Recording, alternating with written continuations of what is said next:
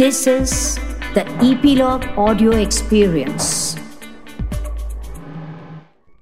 आमतौर पे जब आप किसी कामयाब व्यक्ति या व्यक्तियों के बारे में सुनते हैं या पढ़ते हैं तो बहुत सारी चीज़ें उनमें कॉमन होती हैं। मसलन कैसे बचपन से वो तय कर लेते हैं कि किस फ़ील्ड में जाएँगे। फिर एक जुनून सा सवार होता है उसमें सफलता पाने के लिए।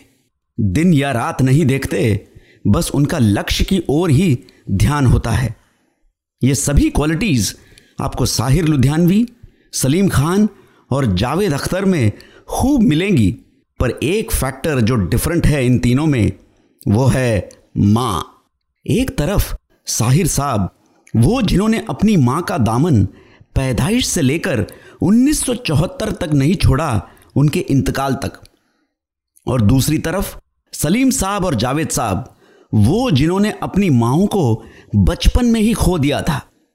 जब सलीम जावेद की स्टोरी स्क्रीन प्ले डायलॉग्स हो और साहिर साहब के बोल और पिक्चर में माँ के ऊपर ढाए गए जुल्म पर बेटे की बदले की भावना हो तो फ़िल्म त्रिशूल के अलावा और क्या हो सकती है? मैं हूँ मोहन गोपीनाथ और आप सब सुन रहे हैं इन संगीत के सितारे podcast, presented by Epilogue Media Trishul हालाँकि यश चोपड़ा की निर्देशन में बनी थी, पर बैनर था त्रिमूर्ति फिल्म्स का। हुआ यह था कि 1972 में यश चोपड़ा ने अपने भाई साहब बी आर चोपड़ा से अलग होके यशराज बैनर एस्टैब्लिश करनी चाहिए तो पहली पिक्चर सोची गई दाग। अब पहली पिक्चर इंडिपेंडेंटली बनाने में जितनी दिक्कतें आनी थी, वो सब आई। पर उसमें दो साथी चट्टान की तरह खड़े रहे, यश चोपड़ा के साथ। एक साहिर लुधियानवी और दूसरे गुलशन राय। इसके बदले यश चोपड़ा ने तीन फ़िल्मों का कॉन्ट्रैक्ट कर लिया गुलशन जी के साथ, जिन्हें वो डायरेक्ट करने वाले थे। त्रिशूल उस किश्त की तीसरी फ़िल्म थी। दीवार और कभी कभी के बाद यह तो तय था यश चोपड़ा के मन में कि एक एंग्री इंटेंस किरदार अमिताभ के अलावा कोई नहीं कर सकते।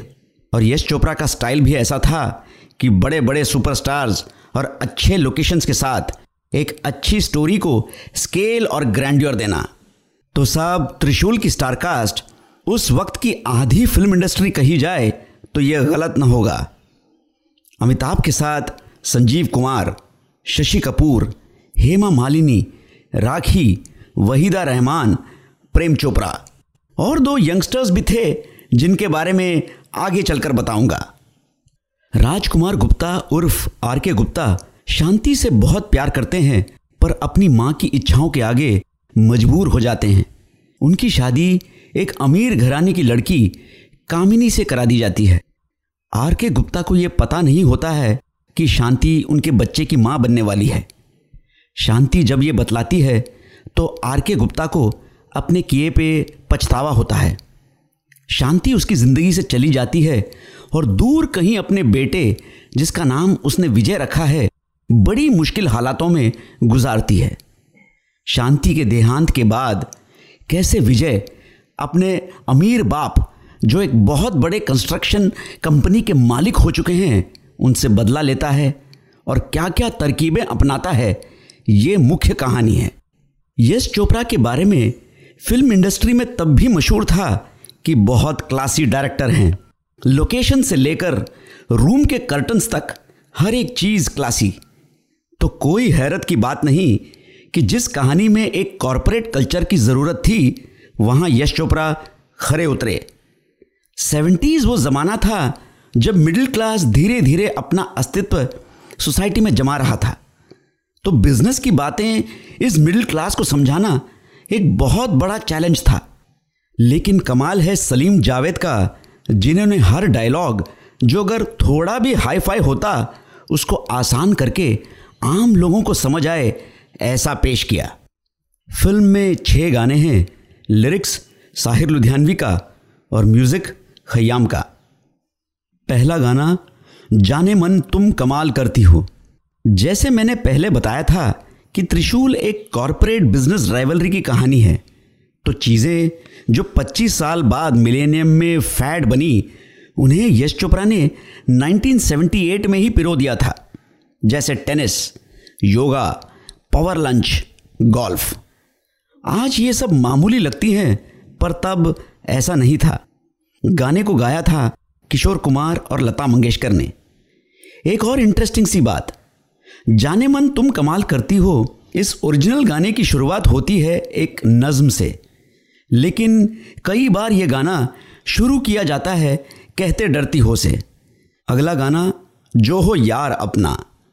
गायक, किशोर कुमार और लता मंगेशकर।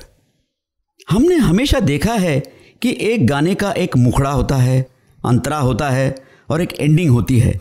ये एक गाना ऐसा है जिसमें अंतरे के जितने भी शब्द हैं, वो कल्मिनेट होते हैं आखिरी की चार लाइनों में।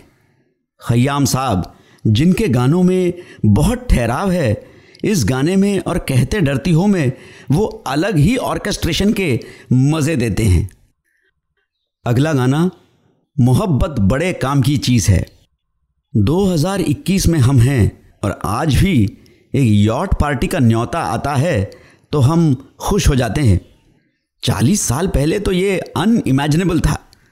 इस गाने की सेटिंग वेन्यू हर चीज़ में एक रईसियत झलकती है।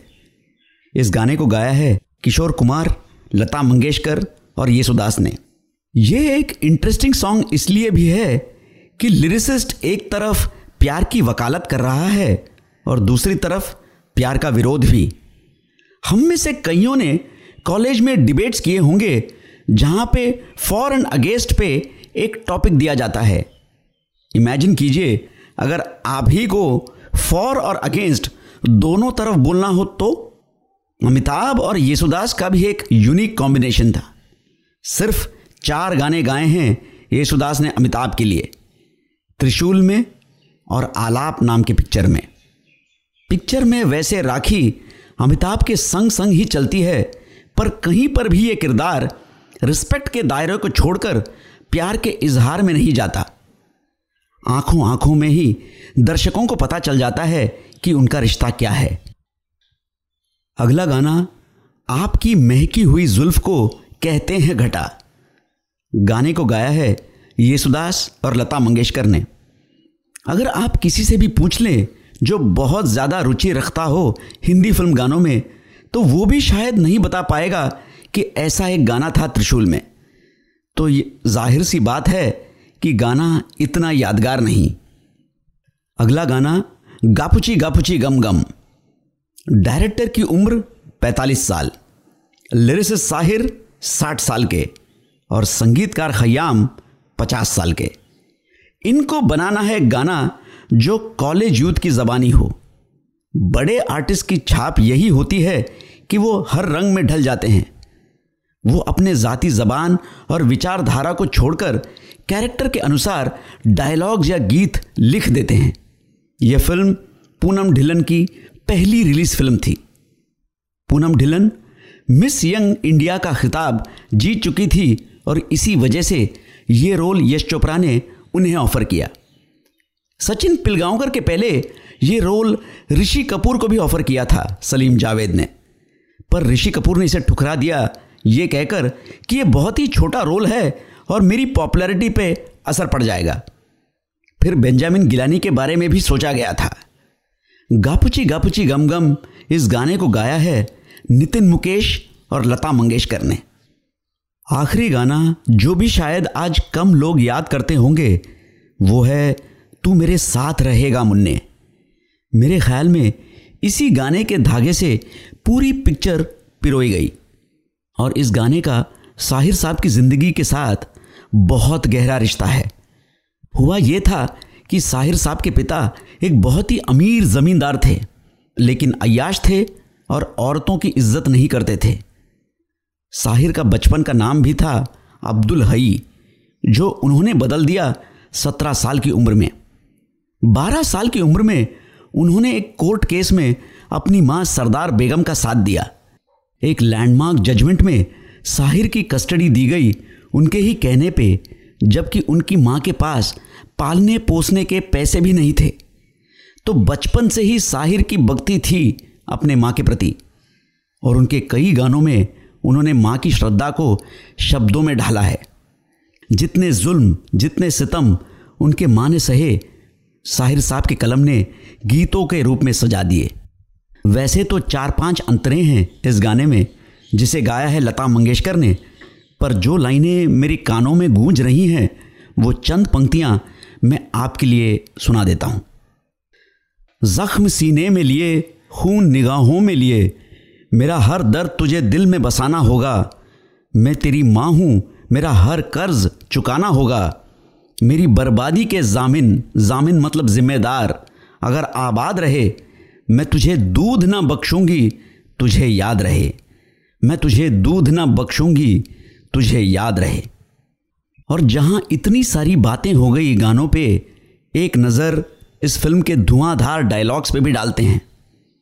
मैं पाँच लाख का सौदा करने आया हूँ और मेरी जेब में पाँच फूटी कौड़ियाँ भी नहीं हैं। जिसने पच्चीस साल से अपनी माँ को थोड़ा थोड़ा मरते देखा हो, उसे मौत से क्या डर? मुझसे पाँच मिनट न मिलकर आपने अपना पाँच लाख का नुकसान किया है।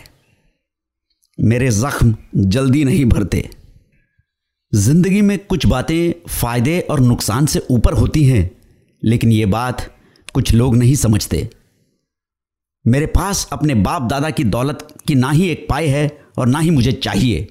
मेरे पास अगर कुछ है तो अपनी माँ का दिया हुआ आशीर्वाद। और भी बहुत सारे यादगार डायलॉग्स हैं पर जैसा कहते हैं नन बेटर देन आप, मिस्टर आर के गुप्ता। आप मेरे नाजायज बाप हैं। इस फ़िल्म की शूट के बाद एक ट्रायल रखी गई, जहाँ यश चोपड़ा, गुलशन राय, सलीम जावेद और उनके कुछ दोस्त मौजूद थे। पिक्चर देखने के बाद गुलशन जी ने सबसे राय मांगी। अब सलीम साहब तो खुले दिल के इंसान हैं। उन्होंने कह दिया कि साहब, इस रूप में तो यह फ़िल्म फ्लॉप है। गुलशन जी भौचक के रह गए कि कैसे इतनी सरलता से फ़िल्म के राइटर ने यह कह दिया। पर जावेद साहब ने उन्हें समझाया कि कुछ किया जा सकता है इस फ़िल्म को बचाने के लिए। और तब जाकर वो पॉपुलर फाइट सीन शूट किया गया, जिसमें अमिताभ यानी विजय माधो सिंह नाम के गुंडे को बुरी तरह पीट कर आर के गुप्ता की खोई हुई ज़मीन लौटाता है। इसलिए जब आप ये पिक्चर देखेंगे तो आपको पता चलेगा कि सिर्फ़ ये सीन मुंबई में शूट किया गया है। पूरी पिक्चर वैसे दिल्ली में शूट की गई। पिक्चर में ये सीन तो ढल गया, लेकिन कट गई एडिटिंग टेबल पे एक गाना, जिसे गाया था येसुदास किशोर कुमार और पामेला चोपड़ा ने। यह फ़िल्म इसलिए भी अहेड ऑफ़ इट्स टाइम्स है कि कंप्यूटर ये यंत्र, जो अब कॉमन है, उसका नाम पहली बार इस पिक्चर में लिया गया था।